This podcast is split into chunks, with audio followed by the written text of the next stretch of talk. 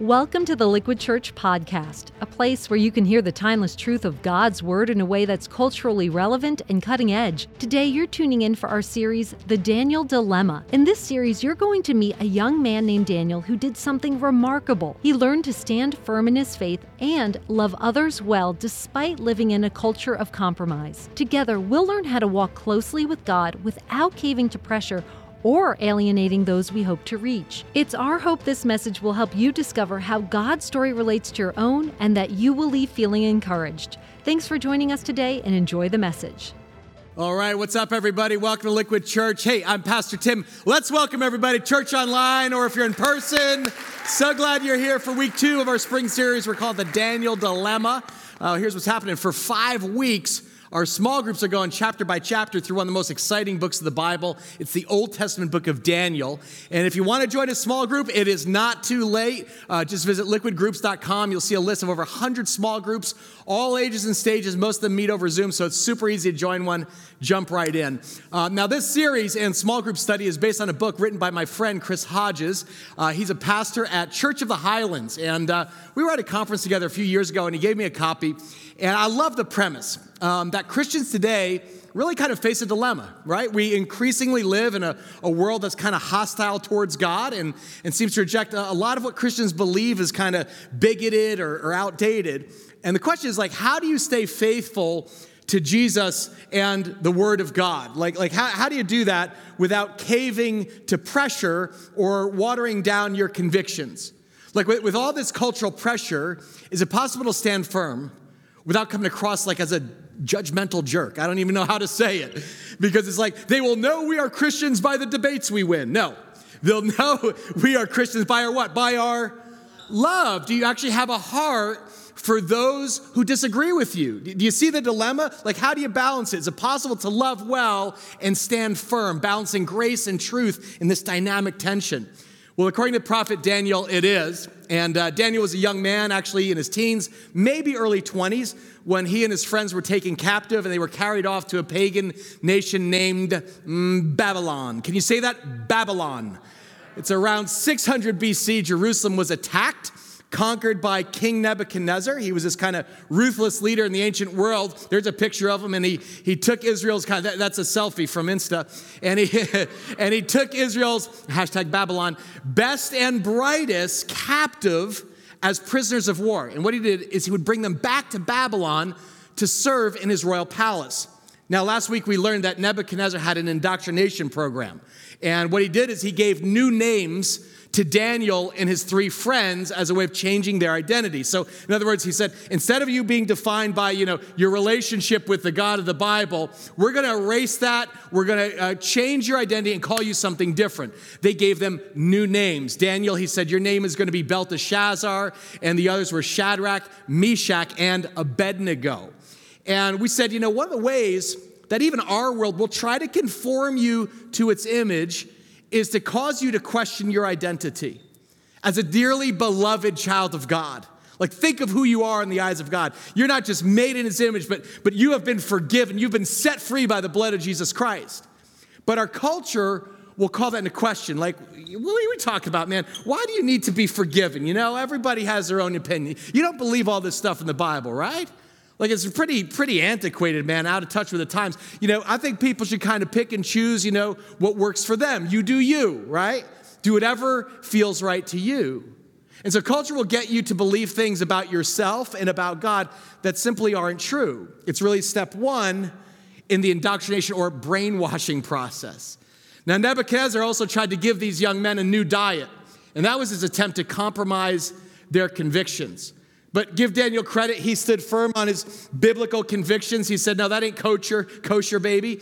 He said, uh, he said very firmly, but he was polite about it. He said, respectfully, sir, um, I have some convictions about what goes in this temple, and I'm not going to eat dirty food that was sacrificed to idols. In fact, I'll, if it's okay with you, I'll just go vegan. I'll have fruit and veggies, and I'm just going to trust God's going to give me the strength to serve well. And so those four boys, Daniel, Shadrach, Meshach, and Abednego, they took a 10 day taste test. They came up with a creative solution that actually impressed even Nebuchadnezzar, and they actually got promoted.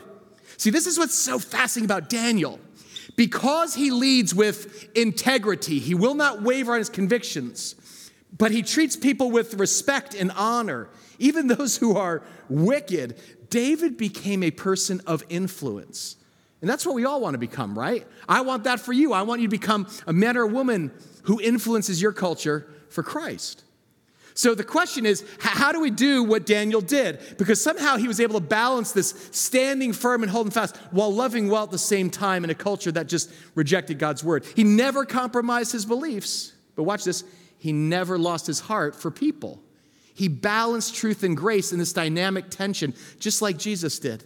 I mean, Jesus is our ultimate model for this. Uh, John says this Jesus came from the Father full of what? Let's read it together, church. Full of grace and truth. He, he perfectly balanced the two. In other words, Jesus set the standard for righteous living, and yet at the same time, he loved broken people who want to be forgiven and set free. So Jesus is our ultimate model for loving well and standing firm. Now, today, we are going to see these young men go through another test where their faith comes under fire in Daniel chapter 3. So if you want to open your Bible there, Daniel 3, I'm calling this message Faith Under Fire.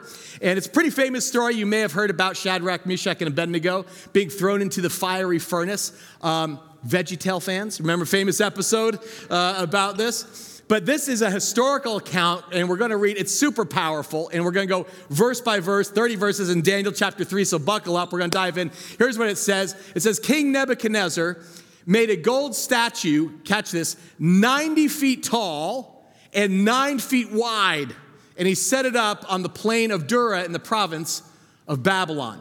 And uh, this is not as crazy as it sounds, like making a monument to yourself. Like in the ancient world, authoritarian leaders like Nebuchadnezzar, they didn't just want you to obey them, they want you to worship them.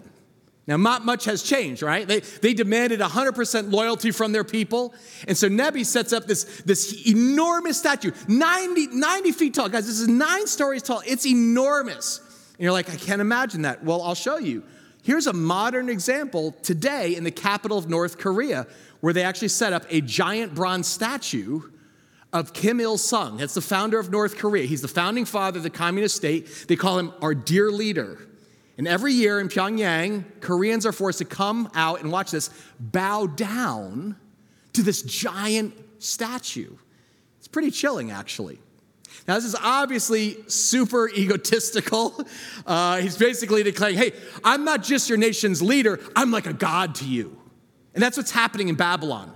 It says King Nebuchadnezzar made this gold statue 90 feet tall. He set it up on the plain, the province of Babylon.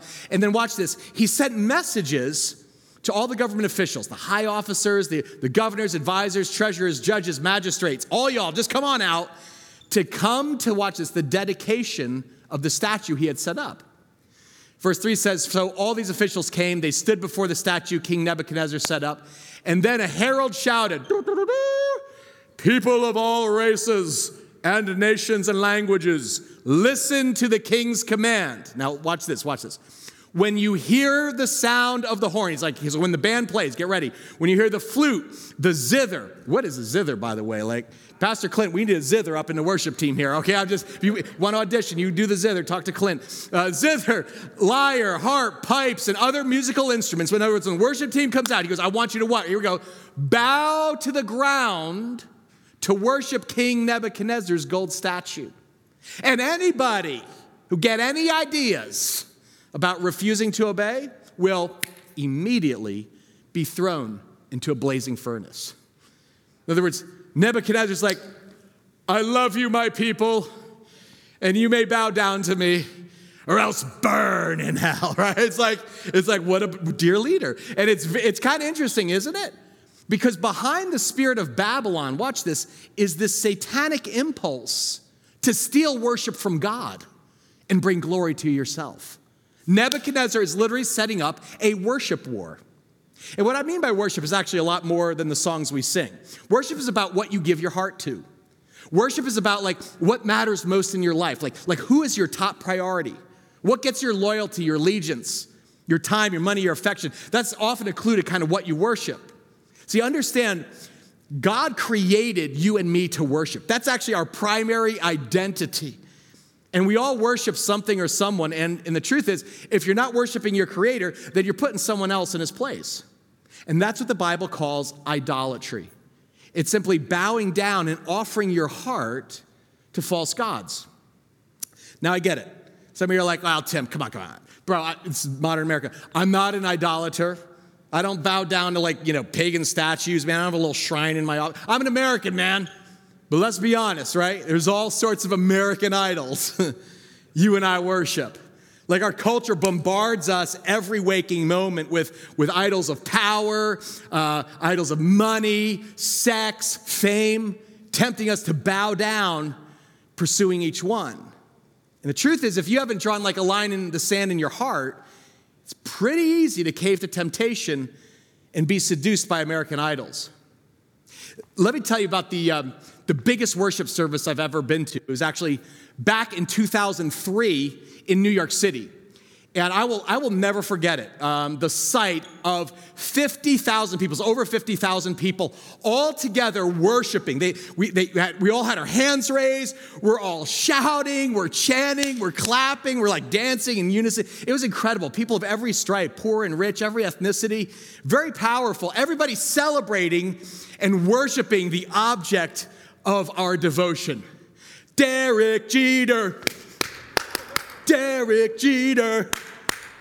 I'm talking about Yankee Stadium, game seven of the ALCS. Anybody remember this? When Aaron Boone hit his walk-off home run against the Red Sox and the city erupted. I was actually at that game. See me in the picture over there? And uh, I will never forget the feeling of that. 50,000 people literally on their feet, hands raised, woo, like just hooping and hollering. Strangers are hugging, men are crying. Let me just rewind the tape for 30 seconds. Enjoy. Now we're tied at five as we go to the bottom of the 11th. Here's Aaron Boone to lead off. His first at bat of the game. There's a fly ball deep to left. It's on its way. There it goes. And the Yankees are going to the World Series.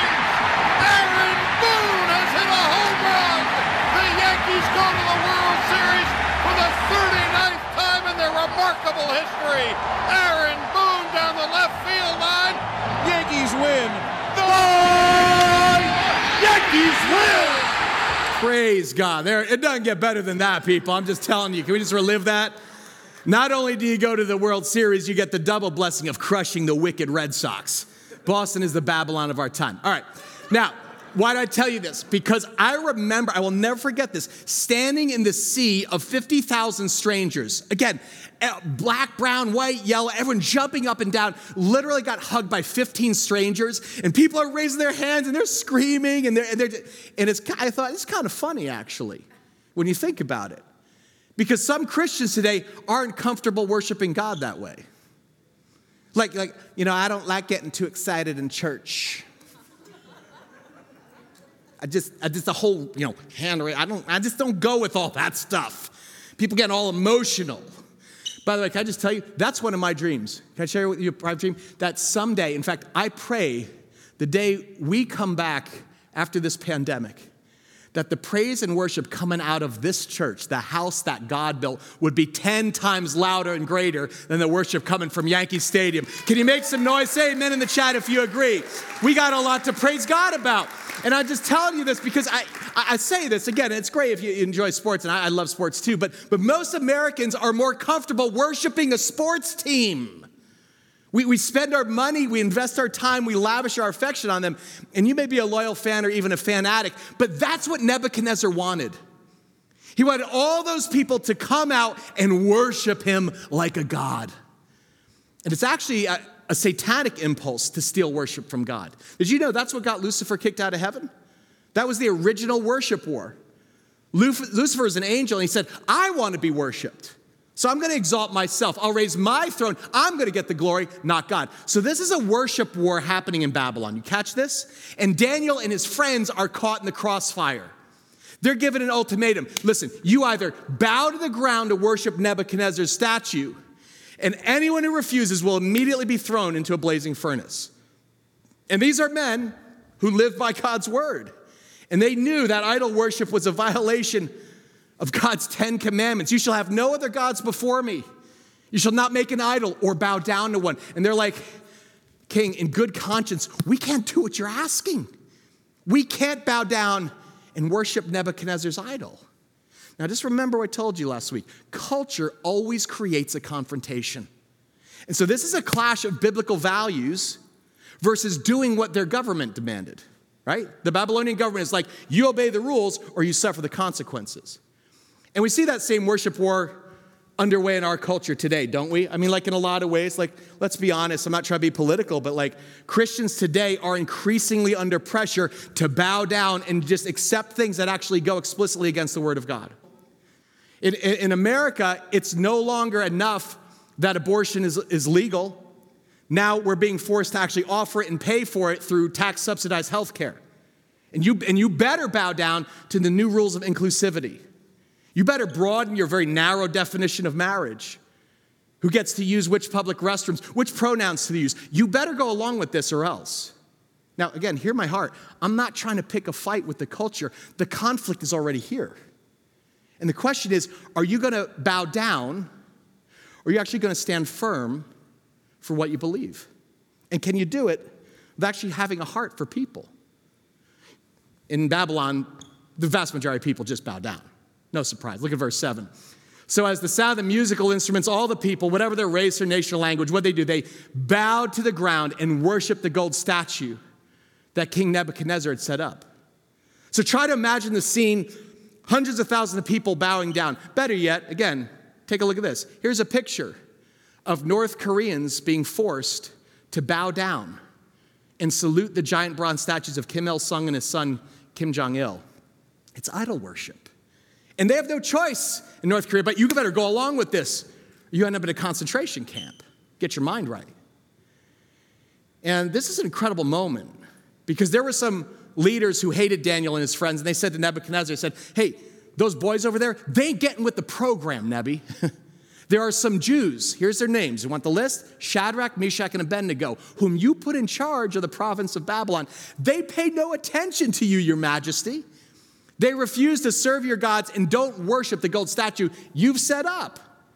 In other words, they're like, these boys ain't bowing down. and they're like, as believers, we can't do that. Now, watch the reaction, because again, this is so apropos to our culture. Then Nebuchadnezzar flew into what? Flew into a rage. Everyone go, rage. We live in the age of outrage. You ain't gonna go along with me?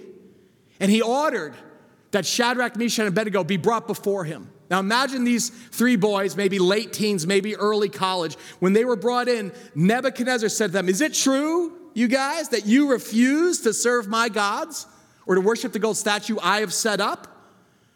I'm going to give you one more chance to bow down and you worship the statue I've made when you hear the sound of musical instruments. Notice the Bible says Nebi flew into a rage. Another one, another translation says that he was, was furious with rage and his face contorted.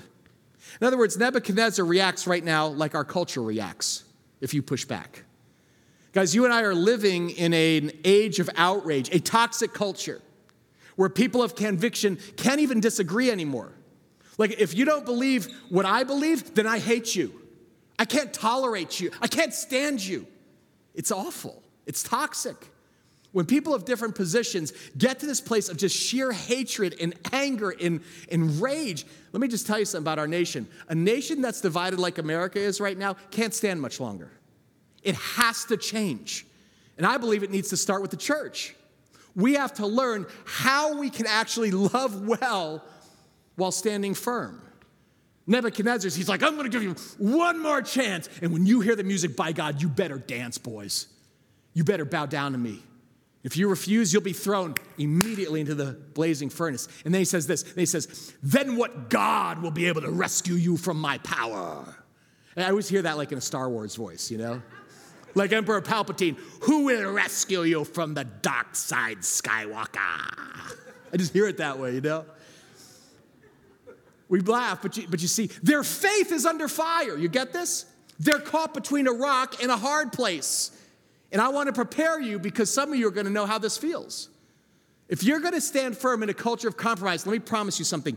You will get pushback. You may get threats. You may face consequences. Let me get, let me get, try to give you practical examples. I, I'm talking to young women who you're hanging out with a guy that you like on a Friday or Saturday night, and, and, and, and you feel the pressure to put out sexually. But, but you're like, I, have got, I've got convictions about purity. But then there's all this pressure, not just from the guy, but from your friends too. What do you, press? Your faith is under fire. I'm, tur- I'm talking to, to working people who may be at your job or on a Zoom call or something. Someone, someone like tells a joke that's actually kind of racist. It's like casually racist. And you're like, that's not cool. I can't go along with that. But like everyone's laughing and, and crying emojis. And it's like, why aren't you? What's the big. Your faith is under fire. Or maybe your boss tells you to bill more hours or pad the books, run up the rates a little bit on your client.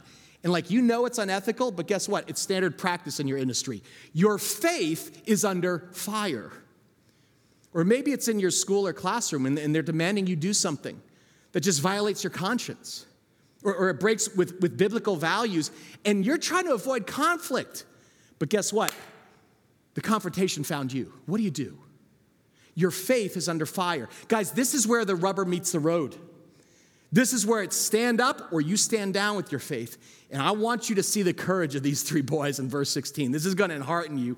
It says, Shadrach, Meshach, and Abednego replied. Now imagine, these three teens are standing before the almighty supreme leader of the ancient world.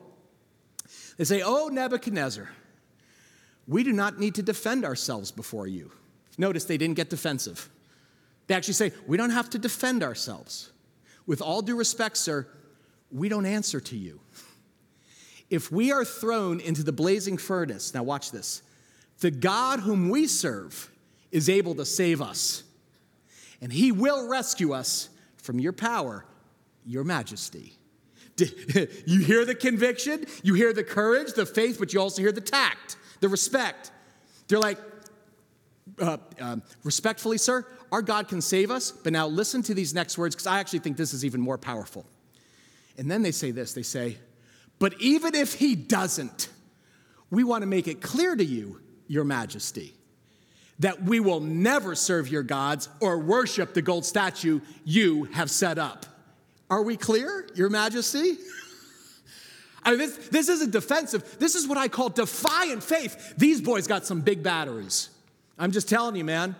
They, they stand up to Nebuchadnezzar. They're like, You can throw us in the fire you want, and God can save us. But even if He doesn't, we still win because we're going to heaven to be with Jesus, and so we ain't going to bow down. We're going to stand our ground and stand firm for God's truth in Babylon. You feel that? That's an even if not kind of faith. They're like, even if, even if we have to suffer, even if my reputation gets smeared, even if it costs me, even if I lose my job, even if it means less money, even if it means I have no boyfriend or girlfriend, I will not budge and I will not bend. I worship the Lord alone. Amen? Give me some Yankee Stadium noise if you believe it. Come on, let's hear it in the chat. I'm telling what's the big idea? Standing firm takes courage. And that word courage, it actually comes from the French word coeur, which means heart.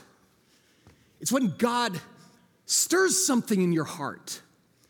And, and, let me be clear about what courage is and, and it isn't.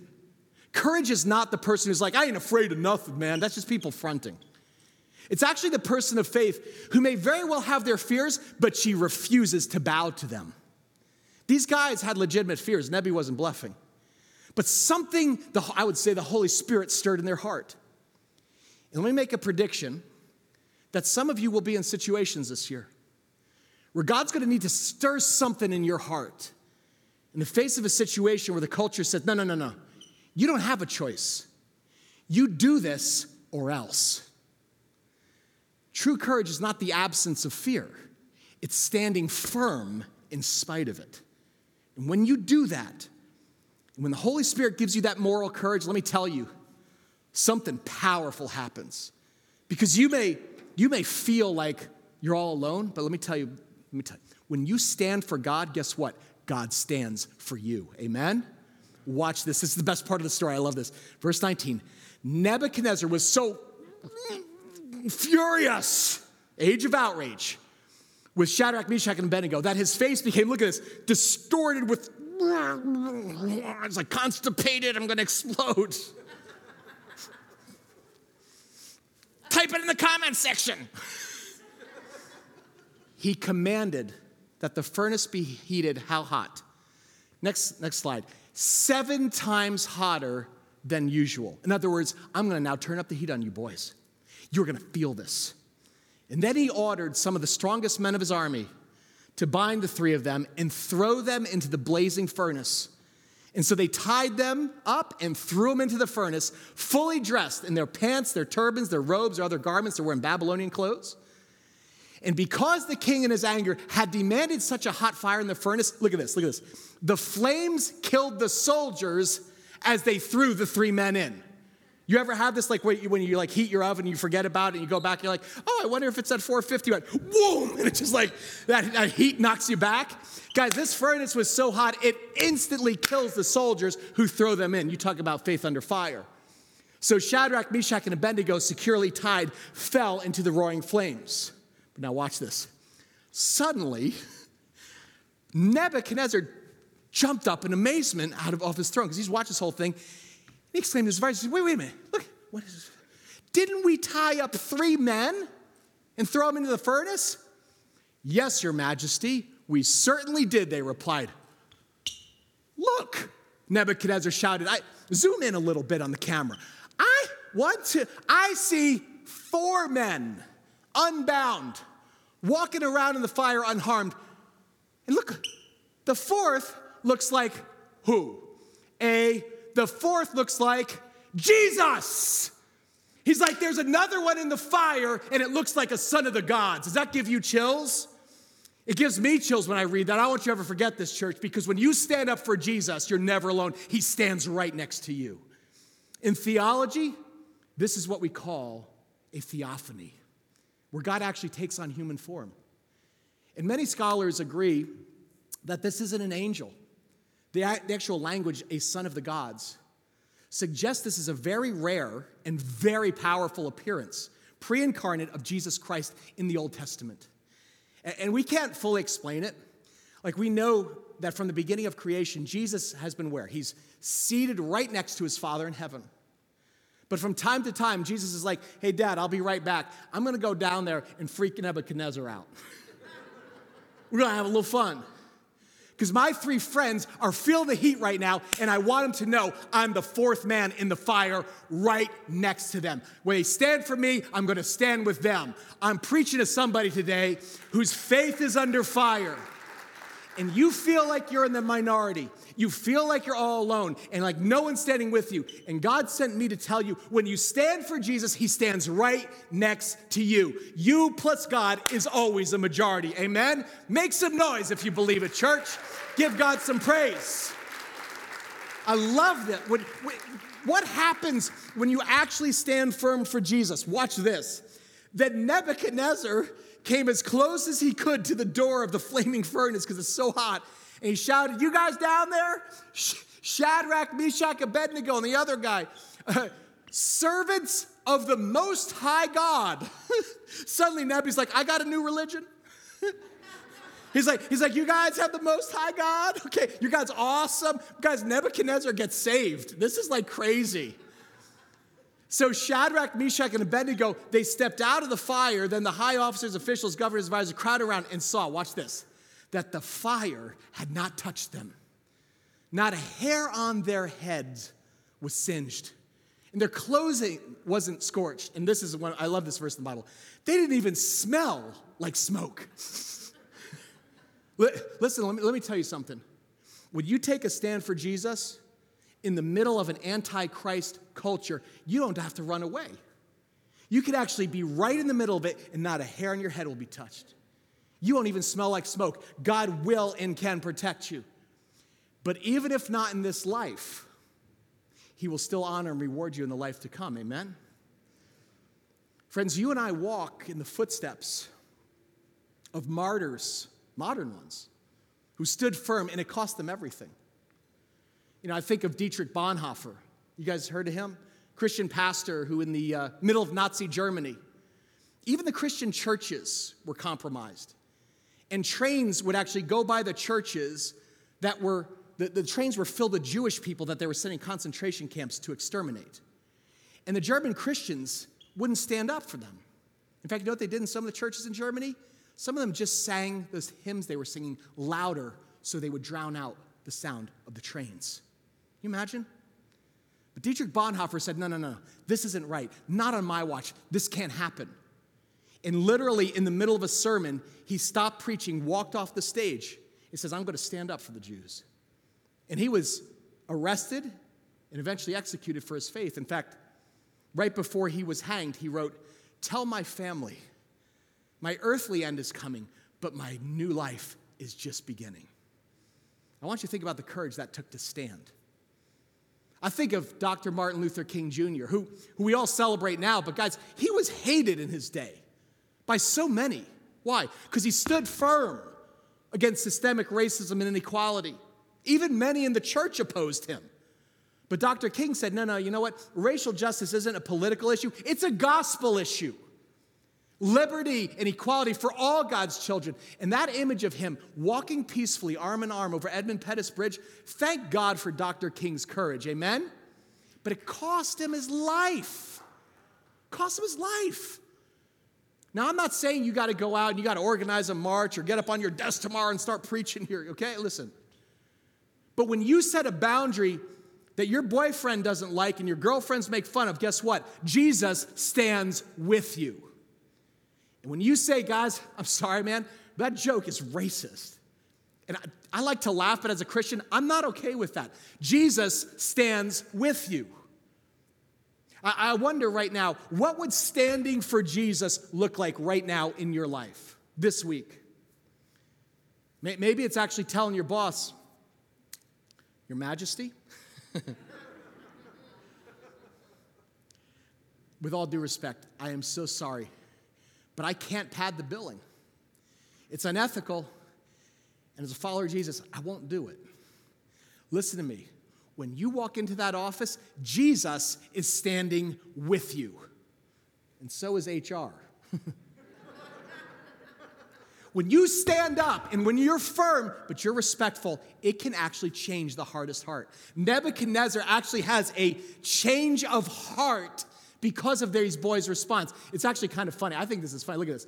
Then Nebuchadnezzar said, Let's have a worship service. Praise to the God of Shadrach, Meshach, and Abednego. Woo! He sent his angel, Jesus, to rescue his servants who trusted in him. They defied the king's command and were willing to die rather than serve or worship any small g God except their own capital G God. He says, Therefore, I make this decree, new rule. If any people, whatever their race or nation or language, speak a word against the God of Shadrach, Meshach, and Abednego, they'll be torn limb from limb. And their houses will be turned into to heaps of rubble. So Nebuchadnezzar was saved. He wasn't sanctified just yet, okay? He, he had some, some hard habits to break. He's a little bit of a work in progress, okay? It's kind of like, remember in Saving Nemo where Bruce the shark, he's like, fish are our friends, but I want to eat them all. That's like, Nebuchadnezzar, he actually starts preaching. He says this, he goes, he goes, listen, there is no other God who can rescue like this one. And then the king promoted Shadrach, Meshach, and Abednego to even higher positions in the province of Babylon. They thought taking a stand would get them demoted or destroyed, but it actually got them promoted. This is a kingdom promotion. Because every time you stand up for Jesus, you will find he is standing right next to you. Amen?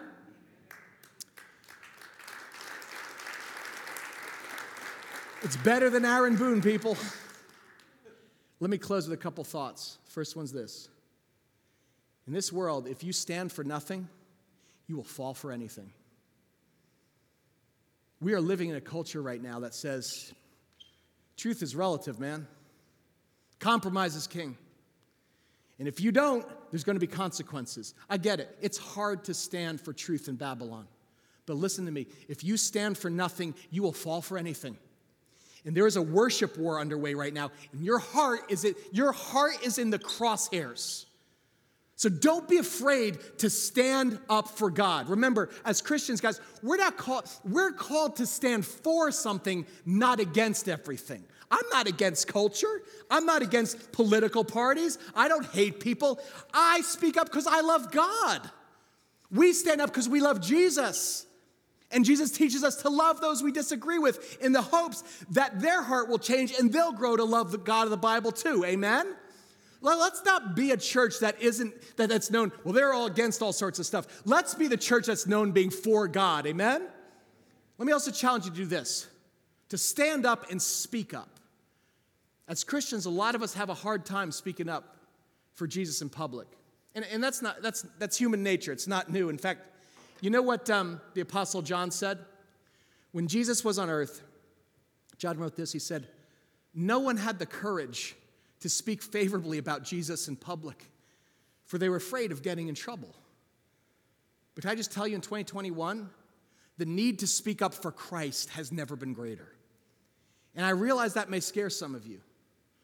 You're like, man, Tim, I just, I'm afraid that maybe my, my Christian views may offend people, that they may, maybe it'll hurt them.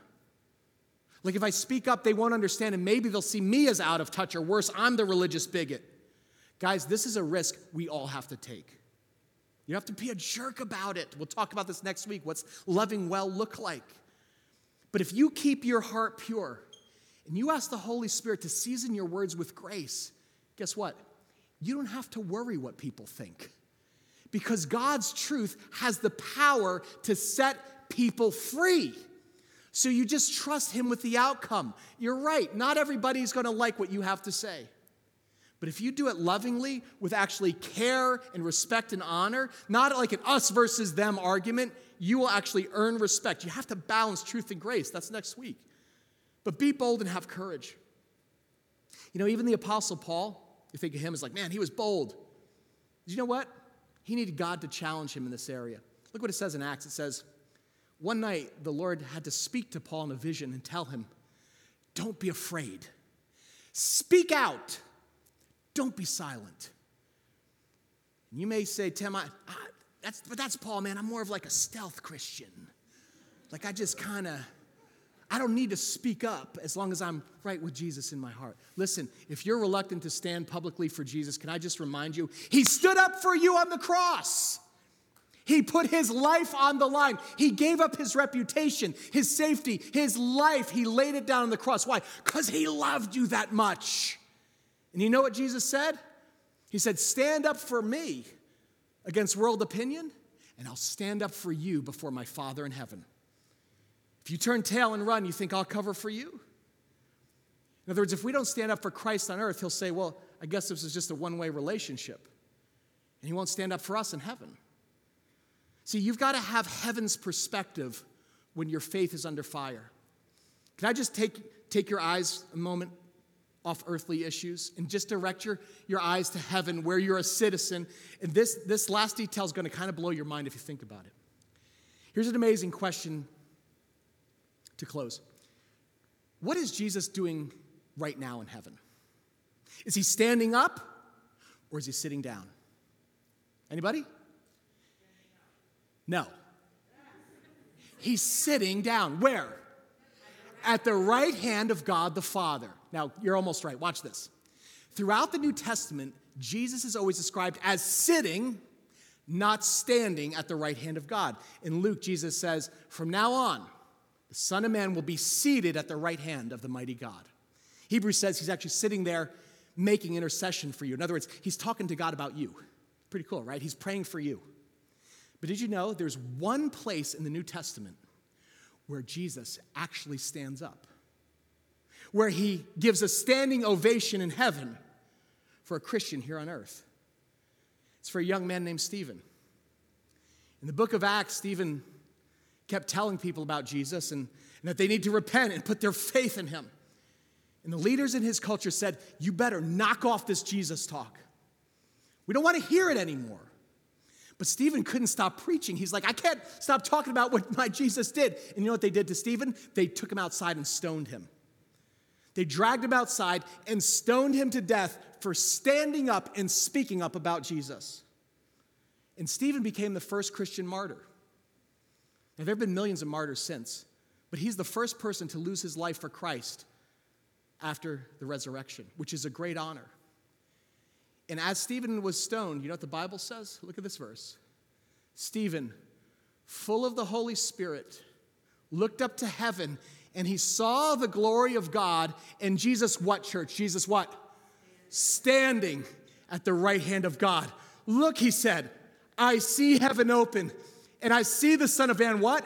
Standing at the right hand of God. And the first time I read that, I thought, wow. The only time Jesus stands up in heaven is when a young Christ follower stands up for him on earth. Stephen stood up and proclaimed his name, and Jesus, watching from heaven's windows, stood up and gave him a standing ovation. My boy Stephen. My boy Stephen. Come. Isn't that cool? Isn't that cool? And here's my question Would Jesus be giving you a standing ovation right now? Like, like what would standing up for Christ look like for you in your world right now this week? And as Jesus looks down, because he is, would he actually look at your life and stand up and say, Well done, my son. Well done, Dawn, my daughter. You stood up for me on earth, and now I'm going to stand up for you before my Father in heaven. Here's the truth, and I hope God just burns this on your heart. When you stand for Jesus, you are never alone. He stands right alongside you. Just receive that truth in your heart right now. You and Jesus are always a majority. So I don't know what fire you're facing or where your faith's being put to the test, but there will be a moment when the heat gets turned up, I'm sure, in your life. And don't be afraid, have courage. There's a fourth man in the fire, and he's standing next to you. Amen? Let's open. Come on. Give God a little praise. We love you, Jesus. We love you, Jesus. Open your hands for prayer. Let's pray right now. Just receive this in your spirit. Jesus, I pray right now. Open heaven and pour out your Holy Spirit, the courage of Stephen.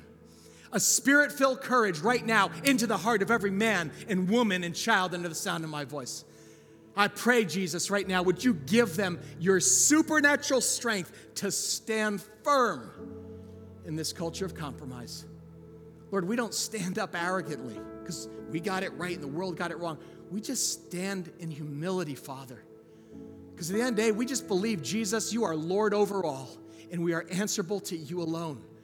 And so we won't back down. We won't be afraid. Jesus, we know right now you're standing with us. When you stand with us, we are never alone. So help us balance grace and truth like you did. Now we're praying, and if you're here today and you're like, you know what? I, Tim, I feel convicted right now. I've been a compromising Christian. And I know my relationship with God ain't at the commitment level it needs to be. You know what? I, I need to stand for Jesus. I actually want you to do something bold. I'm not going to ask you to raise your hand. I'm not going to ask you to come down an aisle or click at the end. I'm not going to ask you to do anything. Here's what I want you to do I want you to physically stand up right now, wherever you are. I want you to stand right on up. Sometimes we bow in worship. This is a moment to stand in worship. If you'd say today, I want to commit in my heart to stand up for Christ, I want you to stand up right now. People standing up all over, wherever you are, in your living room, your apartment, in our live location, just stand up. God, only God, stand, acknowledge me on earth and I'll acknowledge you in heaven. You see, it's a way of saying, I'm standing today in, in faith to put Jesus where he belongs in the throne of my heart. Just stand where you are so I can pray for you. If you're not a Christian, you can become one. If you are a Christian, you're rededicating your heart to the Lord. You can just pray something simple like this. You can just say, Jesus, thank you for standing with me. Just say that. Jesus, thank you for standing with me. Father, thank you for sending Jesus into the fire to die for me. And today I put my faith fully in you, Jesus. I believe you died and that you rose again and that you're coming soon. And so forgive my sin. Wash me clean. I turn from them now. I make you my Lord today. Come into my life and change me and give me strength to stand for you. In Jesus' name, we all said together, Amen. Church, let's give God some Yankee Stadium level worship. Make some noise. He's that good. Amen. Amen. Thank you for joining us today. If you want to check out Liquid Church for a weekend service, small group outreach, or clean water trip, you can find out more about us online at liquidchurch.com. And if you enjoyed the podcast, go ahead and subscribe or share it with your friends. Thanks again for listening.